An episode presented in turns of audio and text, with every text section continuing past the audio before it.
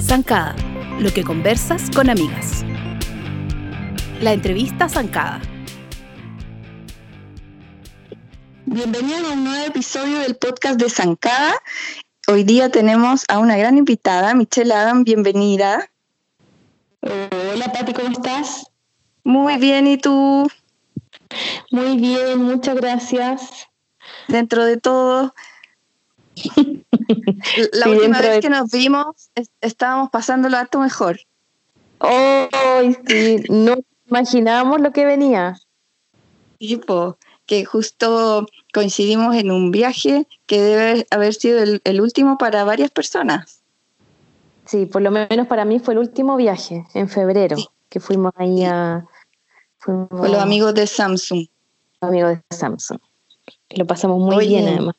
Sí, y ahí tuve la suerte de conocerte y bueno, por eso ahora te invitamos a nuestro podcast de Zancada, que nos escuchan semanalmente un grupo de mujeres que conversamos como conversamos como si estuviéramos con nuestra mejor amiga. Eh, sí, muchas gracias por la invitación. Sí, qué bueno coincidimos. Eso es lo bueno de, de hacerlo remoto, es más fácil agendar es mucho más fácil y, y bueno, es la, yo creo que es la única opción que hay hoy día. Estamos yo creo que va a cambiar harto las cosas, ¿no? En adelante las reuniones van a convertirse, yo creo que van a reducirse las reuniones cuando ya podamos salir y todo, pero reuniones de trabajo, se, se deben dar cuenta que podemos hacerlo todo remoto, o la mayoría de las cosas. Yo creo que muchas cosas van a cambiar, yo creo que va a haber como este es como un nuevo comienzo. el volver a la, normalidad va a ser como una nueva normalidad. Claro, muy comillas.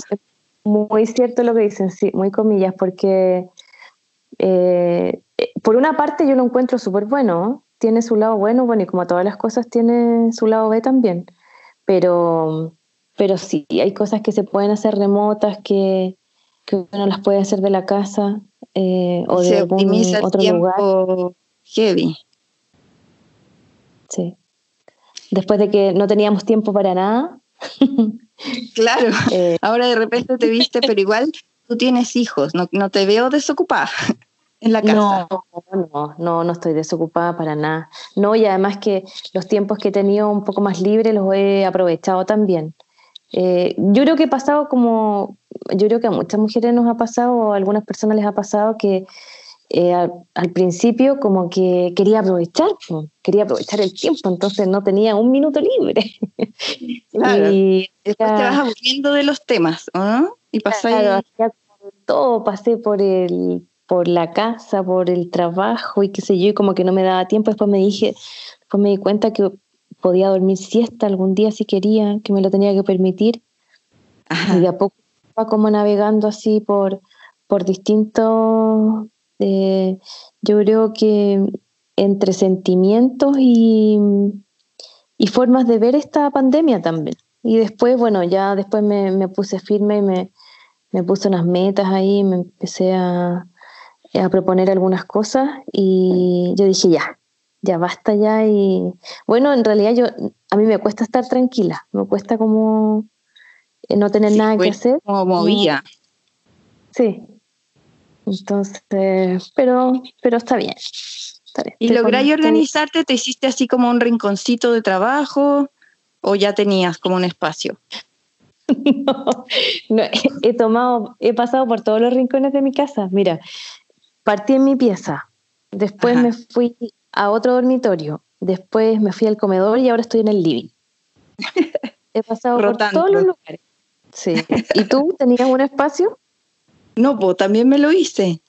Y, es como chiquitito pero concentrado y me ha funcionado bastante bien. Pero también paso con el frío, también me pongo medio a hibernar y necesito como irme al sillón con una mantita, ¿cachai? Y el computador.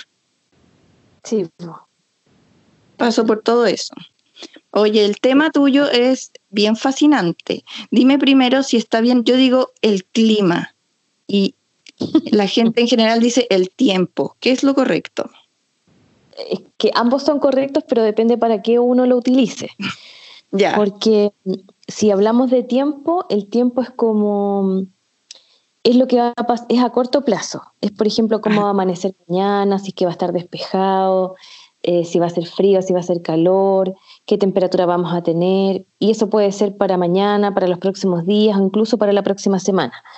¿Qué es lo que uno ve especialmente cuando quiere saber si, si los próximos días va a haber lluvia, etcétera? Pero el clima es cuando se reúnen todos estos factores meteorológicos, que es la precipitación, la temperatura, y se saca una media.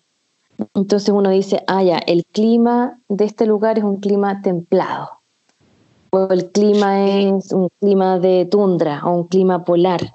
Ese es el clima. Entonces, claro, nosotros lo relacionamos mucho con lo que, lo que pasa que en Estados Unidos no diferencian el weather. El weather pero nosotros sí lo diferenciamos. Entonces hay una diferencia que es muy importante y que mm, por eso que nosotros en, la televisión se dice el tiempo y no se dice el de ahora. claro, y el clima reúne 30 años o 50 años o más para sacar un promedio. Ay, me encanta lo que estoy aprendiendo, tantos años. Oye, y esta profesión, ser meteoróloga, dedicarte a esto, al clima y al tiempo, eh, ¿cuándo te vino? ¿Como de niña te interesó? ¿De más grande te vino una epifanía? ¿Cómo, cómo alguien te, te orientó, te inspiró? ¿Cómo llegaste a esto? Yo creo que fue como casualidad, fue como una mezcla de casualidad, porque en realidad en cuarto medio yo estaba como la mayoría de muchos estudiantes que no sabe qué va a estudiar y bueno, a mí me gustaba la música, así que tenía una de mis posibilidades era estudiar música. Entonces di, me acuerdo la mm. prueba en la católica y me fue bien. Entonces yo como que por ahí ya estaba más o menos lista, pero eh, no tenía, mis aptitudes nunca fueron por las letras. Entonces yo, sabía que no iba a ser periodista, que no iba a estudiar psicología, que no iba a estudiar derecho. Yo como que todo sabía que por ahí no iba lo mío. Descartando. Y descartada. Entonces yo empecé a descartar en vez de como que buscar. Y de repente me di cuenta que, que, era buena para las matemáticas y la física, más o menos. Entonces dije que ya voy a buscar una carrera que vaya por este lado, pero no encontré ninguna y de repente no me preguntes cómo, pero yo no me acuerdo, en realidad llegó a mis manos algo que decía meteorología. Y encontré bonita la palabra, pero no sabía lo que significaba. Así que le conté a mis papás y mi papá me dijo, yo conozco un meteorólogo yo vivía en Villa Alemana en esa época, eh, que se llama Ernesto Lynch. Me dijo así que vamos a hablar con él. Y fuimos a hablar con él. Nos recibió en su casa, muy amable. Eh, yo lo ubicaba a él porque él era papá de un compañero que había sido mío compañero en el colegio, pero yo no sabía que su papá era meteorólogo. Me enteré en ese momento cuando mi papá me... Era claro, era como el tío. Y me habló de la meteorología y yo me enamoré. Y yo dije, ya, esto, esto quiero estudiar. Qué bacán. ¿Y, qué edad tenías? Ayer era como en tiempo de, entrar a la universidad. Estaba en cuarto medio. Estaba en cuarto medio, sí. Y estaba como, no me acuerdo en qué mes habrá sido, pero, pero estaba ahí en, a fines de año. Fin de año, antes de dar la, que viene ahí tu papá, ¿ah? como que es súper buena enseñanza de que a los niños hay que escucharlos y, buscar, más que decirles sí o no, eh, como informarse, ¿no? Sí, yo creo que también fueron, o sea, lo que pasa es que me da risa porque uno mira atrás y uno dice, ¿quién estudia meteorología? Si de hecho mis, mis amigos me decían, ¿y para qué vaya a estudiar eso? si el tiempo no cambia, si el tiempo es siempre igual, porque en esa época te estoy hablando más de 20 años atrás, mucho más. Entonces, eh, eh, en esa época los meteorólogos eran pocos eh, y no tenían una, mm, un desarrollo así muy marcado. Eran, todavía seguimos siendo pocos.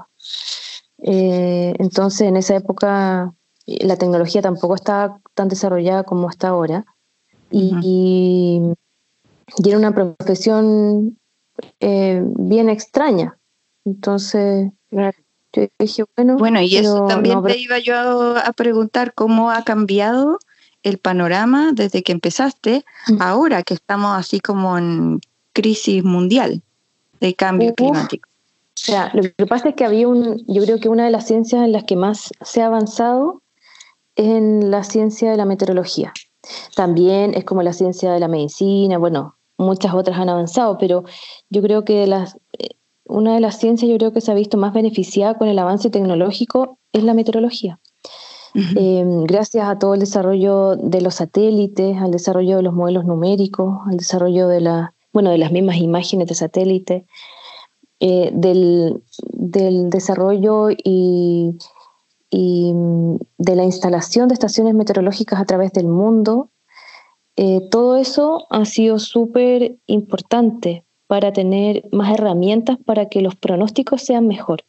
Porque en realidad la función de la meteorología es súper simple, es prevenir primero em, la muerte de vías humanas debido a algún fenómeno meteorológico extremo y también em, prevenir pérdidas económicas. Entonces cumple las dos cosas, pero lo primero es, que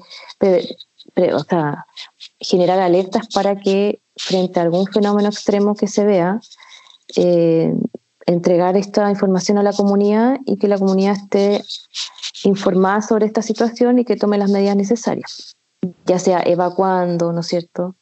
Eh, planificando, mitigando, porque no necesariamente los fenómenos ocurren de un día para otro, sino que ocurren también a través de los años. Pero también hay algo súper importante que los fenómenos se han ido incrementando en cuanto a frecuencia e intensidad, pero también eh, los humanos cometemos errores porque la gente sigue viviendo en lugares donde no debiera vivir o sigue talando árboles y sigue haciendo que en realidad hay fenómenos que no debiesen ocurrir de forma natural, sino que están mm. Eh, siendo desarrollados porque el hombre ha intervenido en la naturaleza. Y eso ha tenido consecuencias fatales. Exacto, como los aluviones, por ejemplo, que es un fenómeno que, que un aluvión debiera ocurrir en algún lugar. Claro, porque ocurre, claro, producto de, una lluvia intensa, pero es porque se talaron los árboles donde no se debieron haber talado, porque la gente se fue a vivir a sectores donde no debiese vivir, y, y así sucesivamente. O sea, no es solo que con el avance de la tecnología nos enteremos de que estaba la embarrada, sino que además sí ha cambiado como muy vertiginosamente en los últimos años. Sí, ha cambiado y eso ha cambiado producto del famoso cambio climático. Ya, ¿qué onda eh, eso? Que, yo, bueno, obviamente te sigo en Instagram y subiste una ilustración que me dejó así como, ¡oh! que era como una ola. ¿Qué cosa? Una, una ilustración que tenía una ola que decía COVID, luego otra ola arriba, más grande, que decía recesión, y luego una ola gigante que, que, abarcaba todo y era eh, cambio climático. Cambio climático, sí, lo que pasa es que me, dio risa esa publicación porque yo la vi, es como, es como, tiene como un poco de humor, pero un humor negro. Y yo dije, esto, esto es tan cierto, y claro, a mucha gente le, le, molestó un poco mi publicación porque me dijeron, pero necesitamos optimismo y tú nos estás entregando esto. Como que ah, lo que pasa es que tú eres muy más, te sigue mucha gente, entonces te llega de todo. Yo lo entendí súper ah. bien, como, como, una alerta, como una realidad. Sí, o sea, como abre los ojos. Lo que pasa es que yo, yo siento, o sea, yo entiendo perfectamente la, la pandemia que estamos viviendo y no la quiero bajar eh, la importancia en absoluto.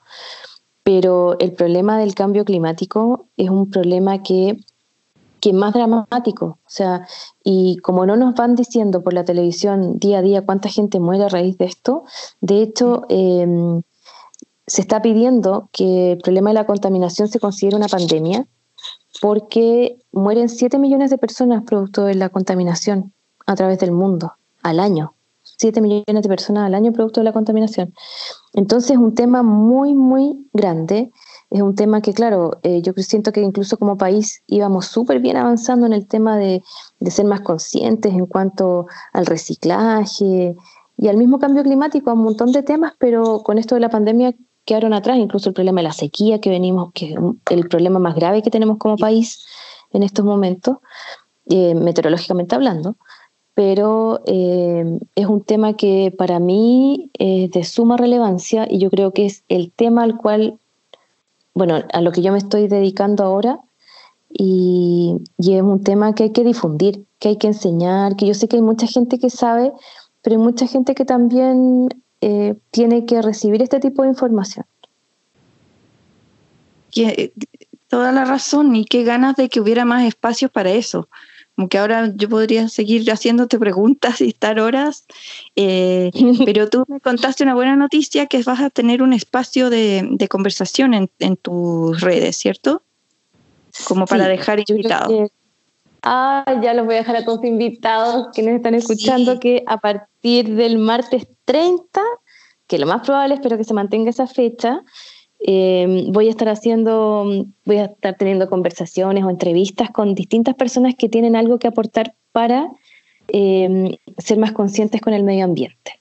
Entonces la idea es ir eh, destacando a, personas que están relacionadas, por ejemplo, con el reciclaje, con el compostaje, qué podemos hacer nosotros en nuestras casas, también desde el punto de vista de la alimentación, que es otro punto súper importante, porque nosotros, mira, nosotros todo lo que hacemos en nuestra vida tiene eh, un gasto de energía, pero ese gasto de energía es a través también de la quema de combustibles fósiles.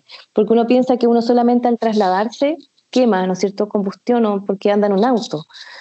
Pero no solamente una huella de carbono, no es solamente eso, sino que es, es a través de todo lo que nosotros nos compramos, todo lo que tenemos en nuestra casa tiene una huella de carbono. Lo que nosotros consumimos como comida también tiene una huella de carbono, pero nosotros tenemos el poder en nuestras manos de tomar decisiones y decidir qué compro, qué producto tiene una huella de carbono menor, cómo puedo ser más consciente, cómo puedo tener una vida más sustentable y más sostenible. y eso es em, investigando sobre los procesos de producción. Claro, Finalmente, los procesos de producción, por ejemplo, claro, porque yo para producir un, cualquier producto yo tengo que extraer de la naturaleza, ¿no es cierto? Generar un mm. producto y ese producto lo inserto en el mercado.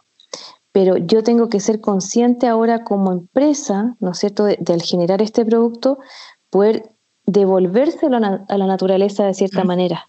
Entonces tener un ciclo completo del producto y no que este termine siendo un desecho en algún momento. Entonces vamos a tratar todo este tipo de temas, vamos a hablar de eh, de tantas cosas del, medio ambiente, del cambio climático en sí. Entonces va a ser súper entretenido. Buenísimo. ¿Esto va a ser en tu Instagram, en tu cuenta de Instagram? En mi cuenta de Instagram, una vez por semana, vamos a partir así, tenemos un ciclo de dos, entre 12 y 14 capítulos. Así que van a estar sumamente invitados, los voy a estar ahí bombardeando. Buenísimo. Ahí en arroba Michelle Adam B corta. Es Adam, no Adams. Sí, sin es. arroba Michelle Adam corta. Y así que ojalá les guste. Vamos a, a tener personas invitadas y cosas que uno pueda replicar en su casa. O a lo mejor hay tanta gente que tiene ideas que ahora está en la casa y se le puede ocurrir algo. Y aprovechar también e invitar a mucha gente que, que recicle, que reutilice, que rechace, todas las 6 o 7 R's que hay hoy día, y que se pueden hacer tantas cosas si uno, eh, esto es como inagotable. O sea, eh, además que puede ser una, una buena fuente de inspiración también para quien está buscando algún emprendimiento. Buenísimo, Michelle, ahí estaremos atentas. Muchas gracias por tu tiempo y por estar juntas, aunque sea remotamente. Eh, y nada, pues sigamos en contacto, te, estaremos viendo cada semana entonces. Ah, ya, muchas gracias por la invitación, que estén muy bien, cuídense mucho y también eh, traten de disfrutar eh, dentro de todo lo que se puede de todas estas preocupaciones porque eh, se, se, ha pasado tan rápido el tiempo también, a pesar de que hemos tenido más tiempo, así que aprovechen ahí cada minuto que puedan estar en sus casas. Un beso grande, Michelle. Un besito, que esté muy bien, no estamos hablando. Chao, chao. Bien. Estemos al hablar, ¿ya? Ya. Chao, chao. Beso, chao. Desde la casa. Hola, Pati. Claudio, qué frío. yo, yo peor porque me acabo, me acabo de cortar el pelo y y me da frío la cabeza. Las orejas. sí, no en el cuello atrás. Está, está. Es verdad. Se nota heavy la diferencia. Pero hace frío. Quiero saber, quiero saber si eres del tipo de persona que se abriga o que pone calefacción. Ah, qué fome, porque voy, a, parecer el, balanceado. A ver, balanceado. Ambas, ambas, sí. Sí, yo amo la calefacción, de hecho, claro, privilegiadamente crecí en una casa con calefacción central. Y fue bien difícil después porque... Es una pésima costumbre, porque después uno no puede vivir sin eso. No, claro, es, terrible. O sea, de hecho, bueno, igual eh, eso fue en, Alemania, donde nadie no tiene calefacción, o sea, es imposible. claro, que fríos, fríos reales. Fríos reales.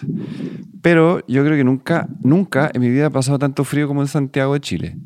O sea, ni mm. siquiera... ¿Más que en Valdivia? Sí, es que lo que pasa es que Valdivia tiene como un poquito más asumido de que es una zona como bastante fría y lluviosa y húmeda, entonces igual hay conciencia de que hay que calefaccionar a como de lugar, ya sea a parafina, gas, leña. Hoy día... Bueno, hay más opciones también legales. Cuando, cuando yo, yo vivía allá fueron los 90, eh, hasta el 2000 eh, había mucha más parafina y gas de lo que uno se imagina. Y hoy día es mucha leña, por, por eso también es una de las ciudades tan más, más contaminadas de, de Chile mm. también. Y, y, claro, porque hoy día mucha gente tiene leña y todos queman y queman y queman. Y bueno, la leña es lo más tóxico que hay para el medio ambiente. Sí, lamentablemente. Yo, yo, mira, trato, soy tan friolenta, tan friolenta, que estaría pegada, o sea, como que me hace súper mal tener eh, calefacción muy fuerte, porque me resfría al tiro, cambios de temperatura, bueno, ahora uno no tiene que salir, o sea, no, hay cambio, no hay cambio, alguno, pero onda, me acuerdo cuando trabajaba en una oficina de diseño con una amiga, y había una estufa de estas grandes, esas bien como que uno dice, ¿qué onda este diseño del año 1? Todavía ah. existe con el balón de gas y, y como el, la rejilla, ¿cachai? Sí. son como unos chanchos grandes. Sí. bueno, ¿quién crees que se quemaba la ropa de tan cerca que se ponía? terrible, terrible, así como como en verdad sáquenla de ahí que se está quemando. y una vez se me prendió, no, no se prendió fuego, pero se me derritió una chaqueta de, de estas como, como de, de, las gordas, que son como oh. Michelin.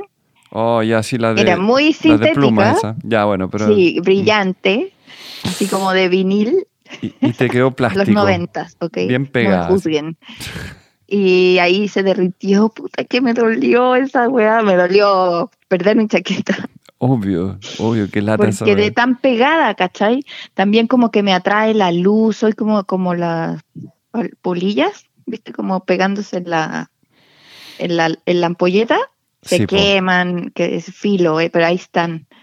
y tenía, un tiempo tuve una que era como, como eléctrica, con una base y giraba, como así un sistema igual también súper rudimentario, pero con una luz gigante. Y no calentaba tanto, tanto, como que tenía que estar justo como en su dirección. Sí, pero era tan bonito que tenía luz. y ahora así como, soy feliz, soy infeliz, cuando giraba, ¿cachai? ¿Cachai que hay como terapias de luz para la gente en invierno? Ah, sí, pues, obvio, porque igual la depresión, bueno, falta de vitamina. ¿Cuál es la vitamina D? D. Sí, D. Sí, heavy. Yo, en verdad, a mí me cuesta el invierno. Tú no sé, eres nórdico o no eres nórdico. Sí, sí. Pero, pero a mí me cuesta eso de los días cortos, como ahora que hay que hacer un esfuerzo sobrehumano para mantenerse positivo y, y me, me, vienen con el solsticio, y ahora cambia todo y el día corto y es como, ay, por favor, ayuda. No, sí es que es heavy, igual, o sea, eh, igual acá todavía encuentro que eh, todavía pasa así, porque bueno, y, de hecho Santiago siempre hay días de sol entre medio que te, que te alegran un poco, o sea. Sí, hay como, siento que hace poco la, había gente reclamando como no puedo creer este día de calor si estamos terminando el otoño y yo así, por favor. bueno, pero es que hay como... Sí, es que es raro igual, o sea, es medio contradictorio porque igual el cuerpo se va adaptando lentamente, si igual eso también es algo que pasa. Cuando uno, cuando uno, ¿te acuerdas cuando uno viajaba de repente, se subía a un avión y esas cosas que pasaban antes? Sí, me suena. Sí, ahí es súper raro cuando uno se va de acá en verano y llegas al, otro lado y, está de invierno y andáis recagado de frío y, y estás vestido súper abrigado y todo pero, pero el cuerpo no está adaptado, porque el cuerpo igual se va adaptando lentamente. Entonces va con el cambio de día a día y cuando te subí a un avión y te bajás en otro lugar donde hay, no sé, 25 grados menos durante todo el día, andáis, pero no sé, a mí me cuesta varios días y hasta que se me pase como el frío de adentro. Mira, y eso que tú lo haces más seguido, porque tú siempre vas. Es que yo creo que es algo que, no se puede entrenar, yo creo que es algo que es como que el mm. metabolismo como que empieza a trabajar distinto las grasas, qué sé yo. No, mm. Ignoro un Igual poco el te falta grasa. Sí. Nada que decir. Oye, no, pero lo que iba a decir, yo, yo creo que igual... Em, o sea, yo creo que es como en todas las cosas el tema de, Yo creo que hay que temperar los ambientes. O sea, creo que una temperatura en invierno dentro de la casa entre 18, 19 grados es muy la raja. Yo soy fanático de los termómetros, soy un niño termómetro. No te puedo creer. Qué sorpresivo. Bueno, ñoño. Otra, otra ñoñería más que sale a la luz. No, es que de verdad es como que pero es que lo veo y dice, dice 19 o 20, digo, por eso estoy bien, ¿cachai? Y cuando está en 17, instantáneamente empezáis como, como que te como que te da frío el cuello, que las manos se te empiezan a poner más frías, ¿cachai? Cuando uno está sentado al menos y cuando no estás como haciendo actividad física, hay que estar hiper abrigado. Y lo que sí yo descubrí hace un par de años y me ha sido o sea, de niño era normal que te vestían y como que tú no cuestionabas nada tampoco, pero ahora es como que esas primeras capas... Ah, sí, puede hacer toda la diferencia. No la suelto. Es como, yo ahorráis mucha plata. La verdad de las cosas es eso también.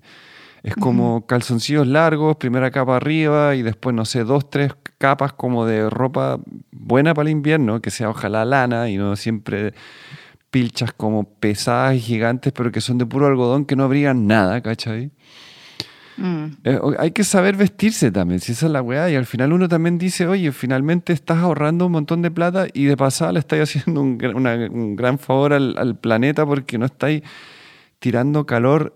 O sea, yo odio esos lugares y de hecho odio las tiendas, multitiendas y qué sé yo, a donde porque, ya me va a poner odioso, pero no importa, donde la gente como que dice, no, es que nuestras vendedoras o vendedores atienden en camisa, entonces adentro hay 24 grados, tú entras con ah. parca, primera capa, todas las cuestiones que uno anda, no sé, pues... Termina ahí transpirando. Termina ahí transpirando, o no sé, paseándote con, con un bulto debajo del brazo y salís, cambio de temperatura y ahí están y ahí están las enfermedades y ahí están ah, los bueno, pero es que yo encuentro que uno entra a un mall y como que yo veo los microbios en el aire. qué decir ahora? Como vamos a quedar con una aversión a, los contagios, yo creo. o quizás no, pero yo creo que yo sí. Es que... Y me va a costar meterme... Sí, pues. Yo creo que nadie. en esa dinámica. Nadie se imagina, o sea, nadie se, hace dos años atrás como que la gente hablaba de bichos y virus y era como ya no sabía el araco, ¿cachai? Claro, y los chinos, ¿qué onda con mascarilla? No, y hoy día ya es, es, como que todos somos parte de, de, un poco más de conciencia de eso y no, o sea, yo creo que tampoco uno le va a querer, querer dar beso, ni abrazo, ni mano a gente que de repente no cacha nomás y va a cambiar. Eso, todo bien por mi lado, en verdad, como siento que darle un beso a un desconocido porque lo tienes que saludar no, no tiene... No, es, como una obligación. Sí, a mí me cargaba cuando me decían, no sé, dale un beso al tío no sé cuánto. El tío no sé cuánto era un amigo. Ah, no. Un amigo lejano. De, no, a los niños hace rato que yo creo que ya eh, mucho menos. Sí, que pase eso. Qué bueno, qué bueno que esos cambios de costumbre lo encuentro están bien, bueno. Sí. Bueno. Sí, y yo creo que va a haber harto de ese cambio. Pero fuera. Ya, bueno, el frío. Sí. El frío, a mí me gusta, ah, como te digo, abrigarme, pero luego como un acto consciente, porque yo en verdad estaría como ahí quemándome. Pero me, me mejora la temperatura como con bufandas o como ah, teniendo bien abrigado como la parte de la cintura. Sí, sí, heavy. Y bueno, y la cabeza también. Bueno, tú tienes pelo largo, pero ahora te yo he andado con Pero es verdad, si me hago tomate como que tengo que ponerme un pañuelito o algo. Sí, pues. Es que el cuello, a donde cae el pelo y todo eso, es súper sensible al frío, entonces... Y te entran por ahí los chiflones. Y después quedas chueco. Ah. Claro, sí tomaste. Oye, y, qué más? A mí me gustan los guateros de, de semillas. Ay, sí, son lo máximo en todo caso. Yo no soy muy amigo del guatero, la verdad. Porque con agua me carga. O sea, ningún... Me da miedo, me da que se me salga el agua, me moje la cama, me, me queme. Eh. Siento que parece una criatura, así como una guata de alguien. Así que prefiero el de semillitas, pero lo malo es que te necesitas tener microondas. Sí, pues. Si no, ¿cómo lo calentáis? Sí, pues al horno te, te, te echáis la tela. sale una cuestión negra. Así. O de repente sale popcorn de la cuestión, quién sabe. Yo creo. puede ser, puede ser. Igual los he quemado, te digo, tengo ese problema. Ah, mira. No, y también hay que tener ojo, también uno los puede sobrecalentar. Sí, pues como que se te cocinan. Sí, pero no, bueno, yo, yo creo que de verdad es como vestirse bien y, oye, eh, el termómetro, aunque parezca ñoño, es una gran ayuda para también de repente, porque de repente uno dice, oye, hace mucho frío acá, y es como que revisáis y te das cuenta que en el fondo tú eres el que algo está haciendo mal, ¿cachai? Mm. Si es que está bien la temperatura y bueno, y saber más o menos dónde, dónde, el, cuál es el rango, dónde manejarse. Es como no pienses que dentro de tu casa van a haber 24 grados. Y encuentro ridículo también esa cuestión cuando dicen, no, es que andamos en polera dentro de la casa con la calefacción. Ah, es como, bueno, pero ¿por qué? Demasiado artificial. No, ¿y por qué además? O sea, estamos en invierno y, no sé, es como... ¿Sabes la cantidad de energía que se gasta para, para subir mm. la temperatura de, de una casa? Las murallas que están todas como frías desde afuera, que todo el rato el frío el frío está, está como tratando de entrar, digamos, de una manera muy casi poética de decirlo, porque es, al revés, el calor en el fondo y como Que se mojan.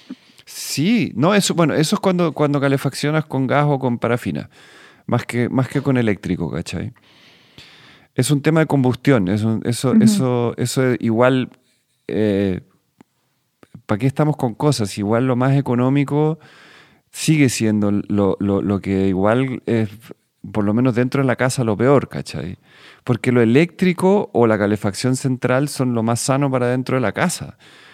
Pero es, es una inversión súper cara y un montón de plata que hay que invertir. O sea, y la estufa eléctrica, bueno, no sé, yo encuentro una maldad y eso ya es de parte de, la, de la empresa que te cobren ese sobreconsumo. No, eso es mariconada total, pues, o sea, perdón, pero ya se pasaron.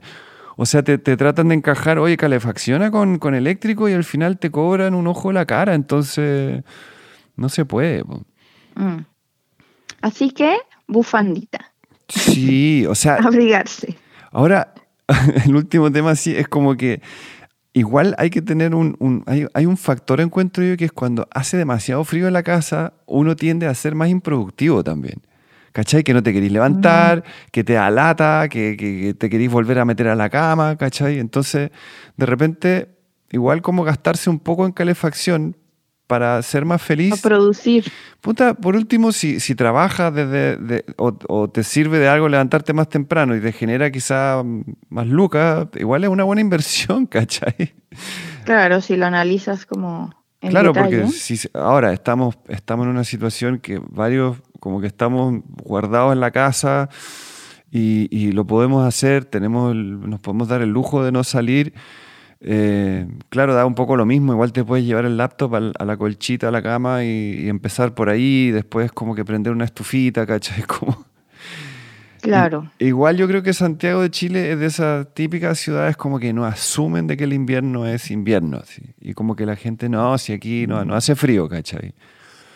Y, es mentira. O sea, yo lo digo, a mí me ha pasado que nunca había pasado tanto frío como en Santiago, siendo la capital y, ni siquiera lloviendo mucho, sino siendo muy helado, nomás estamos al lado de la cordillera. Sí. Bueno. Ciudad helada. Sí, así que bueno, bufanditas, primeras capas. Bufandita. Y, no, y, lo otro, claro, agüitas calientes igual salva N, así, para las manos y podéis trabajar así con... Sí, es bacán, pero igual como que tenés que ir al baño mil veces, te haces pipí. Pero eso hace Eso también te quita productividad. No, ya. Te para ir al baño cada cinco minutos. No, cada cinco minutos. ¿Qué vejiga de vejiga de, colegiala mm. tiene? Nada que ver, po. Voy a tomarme el tiempo. Esto es súper interesante para nadie. Pero bueno. yo lo voy a hacer para, para darme cuenta si estoy exagerando. Yo creo que un poquito. Oye, te quiero dar mis recomendados de Zanca. ¿Recordáis que estamos con ese, sí, por favor. recuento? Sí. Últimas notas que te pueden interesar a ti o a cualquiera. Tenemos esta que me encantó, que son recomendaciones para usar bien el cloro. Bacán, buenísimo. Porque uno puede sentir que la está haciendo súper bien y en verdad no estáis limpiando nada y al final el cloro es como casi nuestro primer aliado en este momento. Súper. Eh, ya, también tenemos otra nota donde enseñamos eh, sobre una aplicación para cambiar de sistema operativo a Android en pocos pasos, sin perder cosas. Eh, también una nota sobre dibujo. Perdón, desde a Android, ¿desde qué? ¿Usando un iPhone? Desde, desde, claro, desde otro sistema operativo. O sea, ah. desde un iPhone a un Android, como perderle un poco el susto porque hay que ver cómo se hace nomás, para que respaldes todo y no se te borren ni tus chats de WhatsApp. Buenísimo. Eh, otro es una nota que me encantó sobre dibujos para colorear descargables que subió el Museo de Bellas Artes que es pensado en niños, pero yo lo voy a hacer porque lo encontré precioso. Tienen como obras dibujadas así lineal como los libros de colorear. Bacán. Pero de esculturas, eh, hay de, distintos artistas, hay de Matilde Pérez, unas cosas eh, pero lineal, o sea, tú lo podías colorear. Y además tienen una fachada, que todo esto lo puedes imprimir, eh, una fachada del museo por todos los lados, entonces además de pintarlo, lo puedes recortar y pegarlo y hacerte una mini maquetita. Qué bacán. Sí, qué buen, súper, súper lindo. Eh, bueno, también está el tráiler de Tengo Miedo Torero, del libro de Lemebel, que la película es protagonizada por Alfredo Castro, que está impactante en el, en el tráiler, que no hay que perdérsela. No, no me la pierdo. Eh, y seguimos eh, subiendo los libros, las entrevistas de los libros de Neon Ediciones, que todos los domingos eh, sale una mujer publicando un cuento. Y mucho más. Y Bacán porque la semana pasada, cuando hablamos, tiraste el dato de una película que la vi al par de días y fue excelente. Buena. Sobres. Sí. Sobres. Sobres. que se llamaba eh, Ya no estoy aquí. Ya no estoy aquí. no cacharon, es de un de un chico de Monterrey de 16 años que tiene este rollo de las bandas, de los bandos en las calles y los viajes en la frontera y todo, está súper buena. Qué bueno que te gustó. Sí, 17, 17, 17. ¿17? Sí. Me acuerdo ah, muy bien de esa escena. 16. Sí. No, excelente, muy recomendable. O sea, totalmente, veanla. Es un poco oscura, pero, pero hace bien de repente salirse del, del Hollywood seremos felices para siempre. Así que, por favor, denle una oportunidad. Bueno. Póngale subtítulos al, al tiro. en sí, serio. porque hasta yo no cachaba, no, cachaba palabras mexicanas. Muchas sí, pero, pero es el norte, es como otro país. Sí, o sea, es, una jerga, pero súper heavy, pero de verdad, yo atiné tarde, pero pero háganlo al tiro, pónganle subtítulos y, igual así hay cosas que uno queda medio colgado, pero igual está buenísima. Buenísima.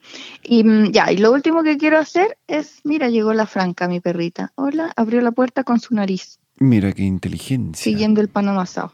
Ah. Eh, quiero mandar un saludo a nuestras auditoras, Bárbara y Laurita, que nos escuchan en las tardes, a veces mientras hacen las tareas por vía eh, por, oh. de tareas online. Y, y, agradecer un dibujo que nos mandó la Laurita con el logo de Zancada. Que lo subimos a Instagram. Así que es bacán eh, saber, también agradecer los comentarios que nos mandan por los DMs de Instagram, eh, porque es bacán saber que nos escuchan y qué cosas les gustan más, que hablemos, si quieren darnos sugerencias, bienvenidas. Sí, por favor. no queremos latear a nadie, queremos entretener un poco y... No queremos latear a nadie. Corte, en vez de 10 minutos hablamos Oh, ya, bueno. Chao. Ya nos vamos. Ya, hasta la Chao, próxima. Pati. Chao. Chao. Zancada, lo que conversas con amigas. Hola Marcia Infante, la voz del podcast, ¿cómo te va? La voz del podcast. Bien, Pati, ¿y a ti? ¿Cómo estás? Yo bien aquí, me mandé un patache de mi película favorita, que ya he hablado de esto con todo el mundo y me faltaba contigo. Ya, hablemos, hablemos de, tu película favorita, porque además estamos súper en contingencia con esa película. Tipo, mi película favorita se llama Boys, o sea, traducida como Generación Perdida. La Generación Perdida. Una película de los ochentas un poco fines, ¿no? ¿87? Sí, yo te diría que claro, es de lo, del 87, sí, po. sí, del 87. Y su director, Joel Schumacher, eh, se murió recién, entonces viene como una revisión obligatoria, lo que me da un pretexto perfecto para verla de nuevo. Oye, espérate, pero ¿dónde la viste? ¿Cómo la tienes en DVD? La tengo en DVD y la tengo en Blu-ray. La tengo en todo lo que pueda hacer. Además la tengo bajada en mi computador. Eres muy fanática. Me encanta, me encanta, me encanta. Y nunca la he olvidado. Y, de hecho tengo el Blu-ray porque me lo regaló mi familia. Me lo regaló cuando salieron los Blu-ray. Fue como, y ahora la tienes en, el, el, formato que sigue, ¿cachai? Claro, claro, claro, claro. Espérate, ¿y tenéis el VHS también? No, no, no, alcanzaste a tener VHS. Claro, esa la debo haber arrendado. Mira, no me acuerdo bien cuál habrá sido la primera vez que la vi, pero como que es de esas películas que siempre están sí, pasa Sí, sí, sí, sí, por supuesto.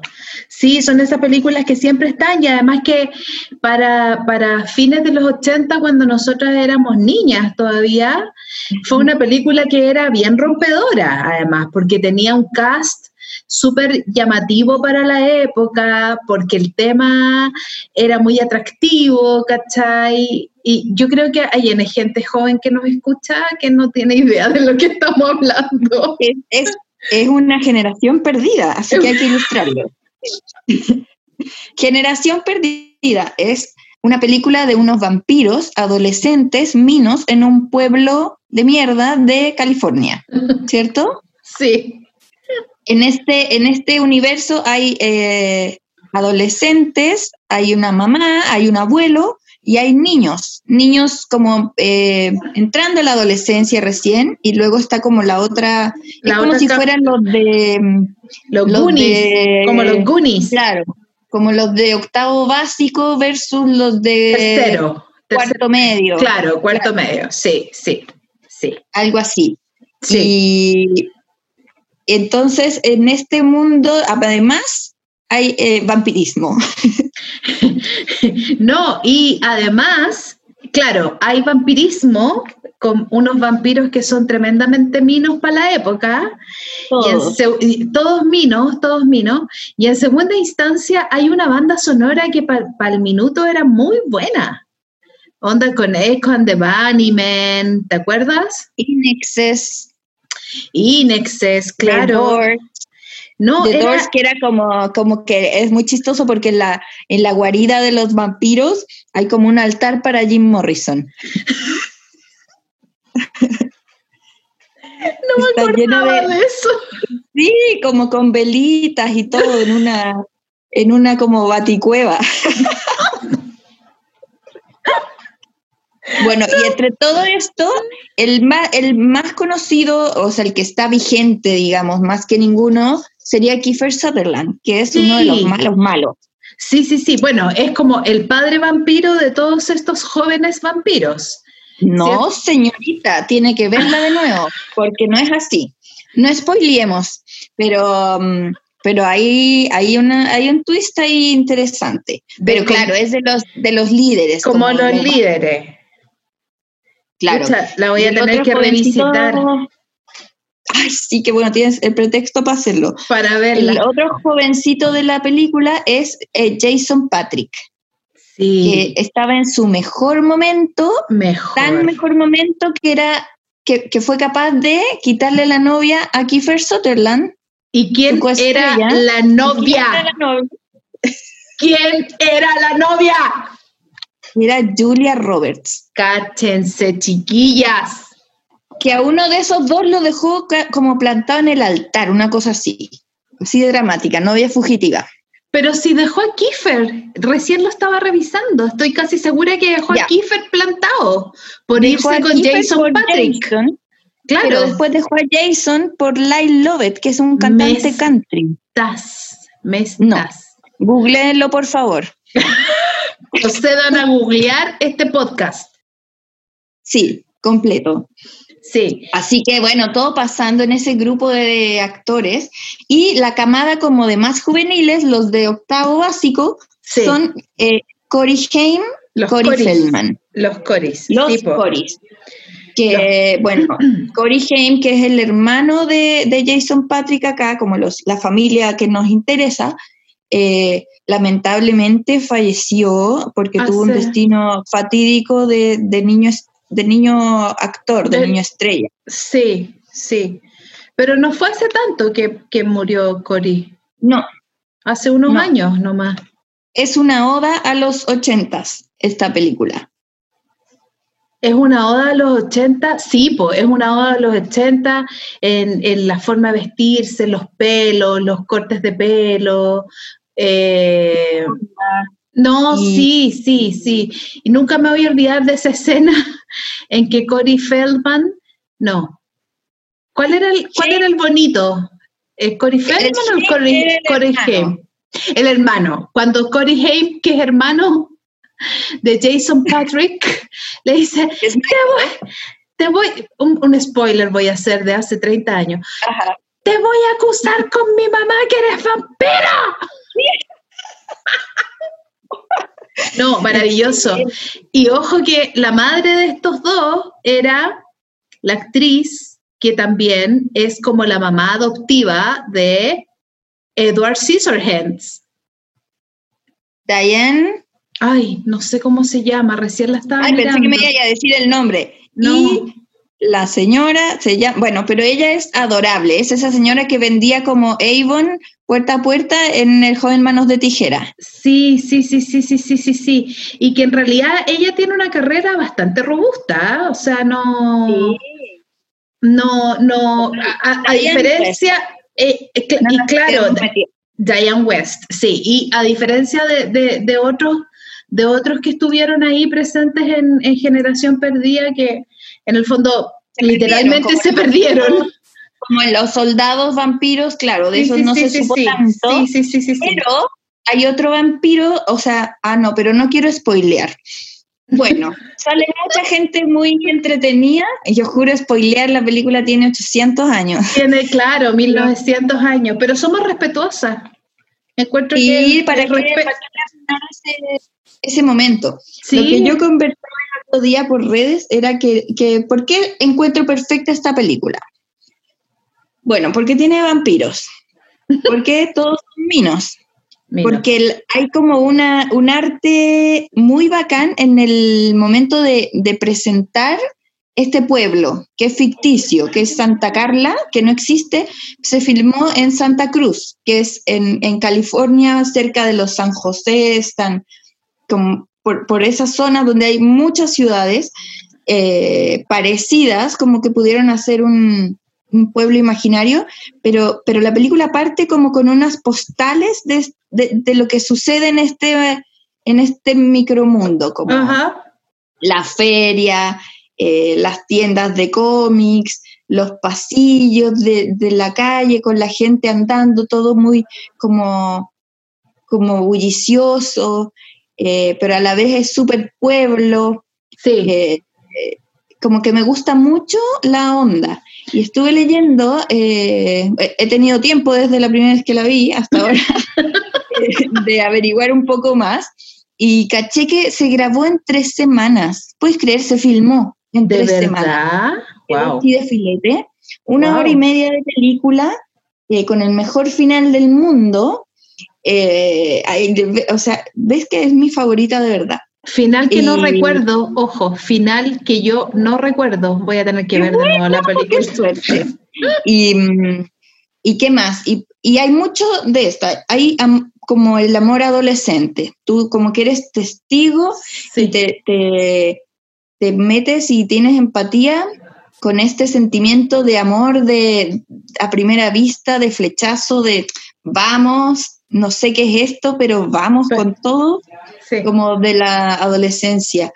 Eh, hay ese tipo de amor, pero también hay como un amor fraternal, también hay un amor de madre a hijos, de abuelo a hija y a nietos, de hermanos, de como a pesar de todo, sí. Eh, eres mi hermano, eh, está el, el amor de perro, porque hay un perro muy importante que se llama Nanook.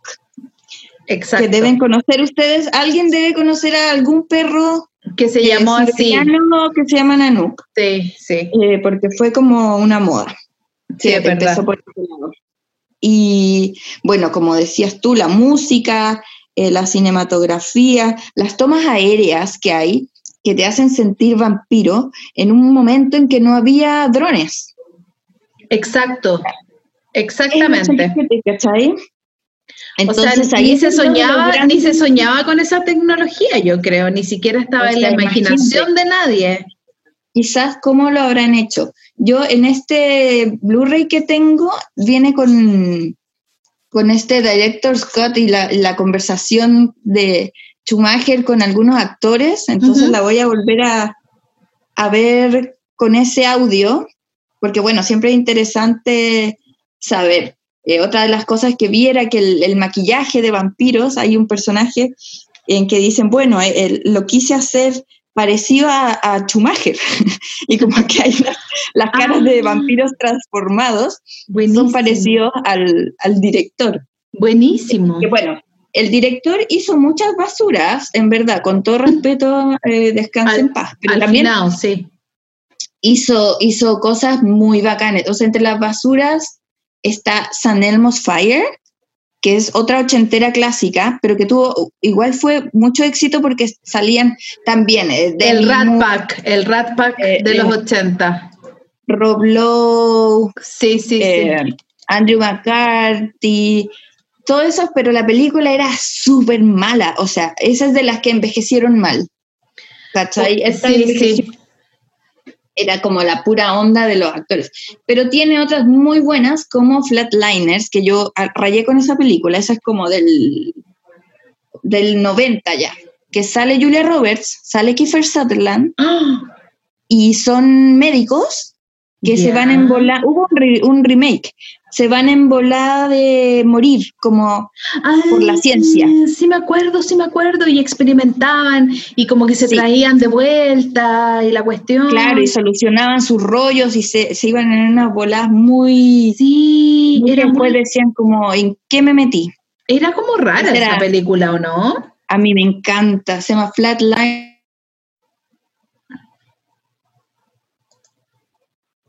Te silenciaste de nuevo, te silenciaste.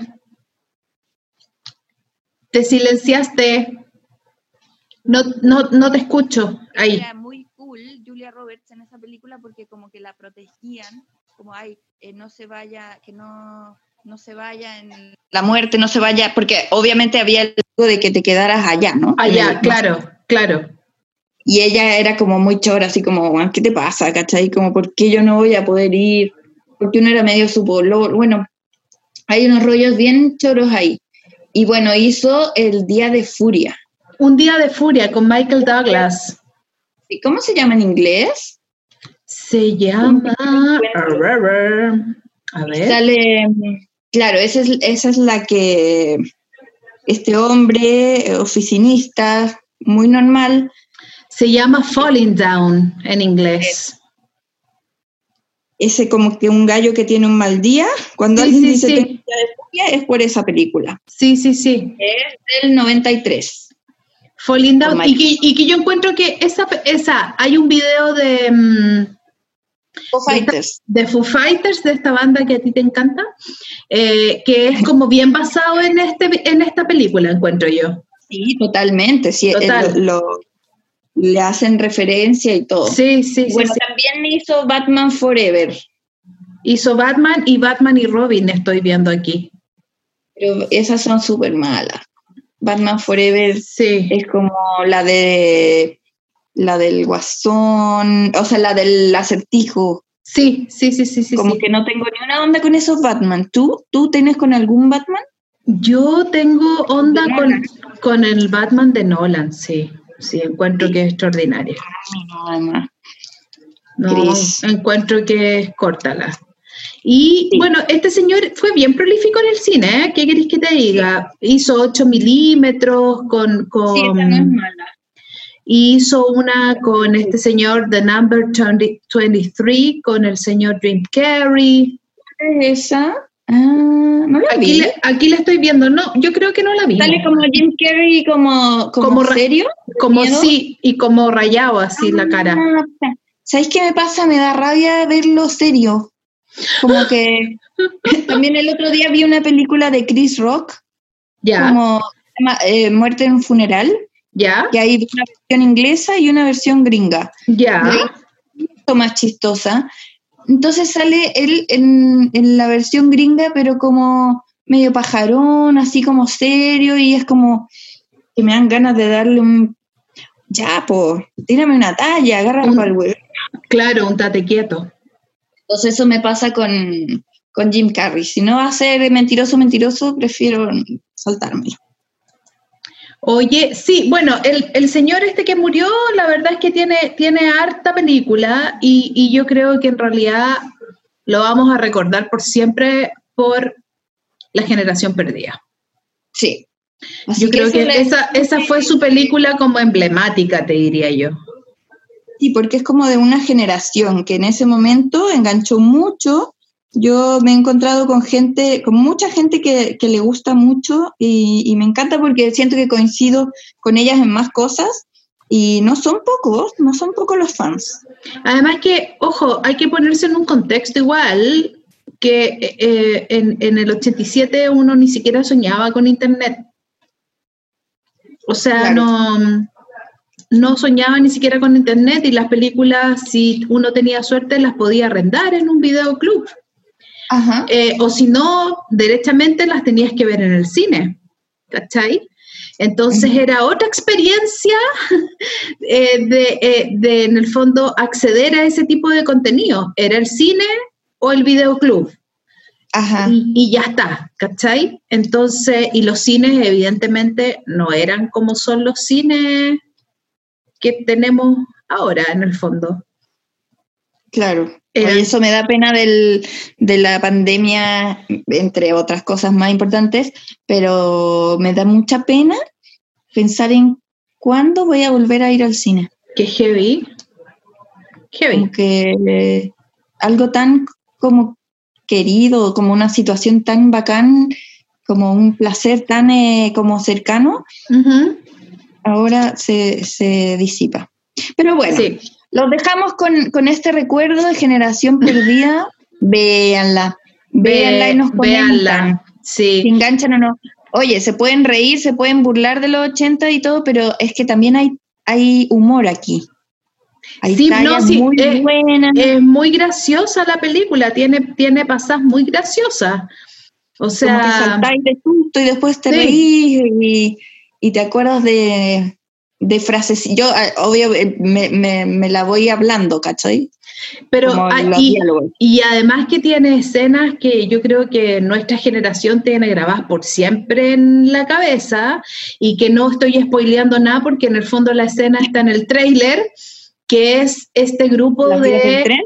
Sí, este grupo de, de, vampiros jóvenes, taquilleros, súper bien vestidos y minos, colgando de las vías del tren así en un, en un... incitando entonces sí, súper bien vestidos pero eran como rockerillos ¿no? sí por eso como pelos parados sí, sí, sí sí sí sí sí y ahí gritando Michael Michael Michael como la presión la presión de tus pares Exactamente, y que la vivimos todos mientras éramos adolescentes, esa presión. Claro que nosotras no éramos vampiros. Ah, no, no, no te pasó. ah, tú no fuiste vampiro cuando eras más chica. bueno, después hablamos de eso en otro episodio. Sí, mejor. mejor. Llamarse. Dejémoslo en Hasta privado. La próxima. Besitos. Besos. Chao, chiquillas.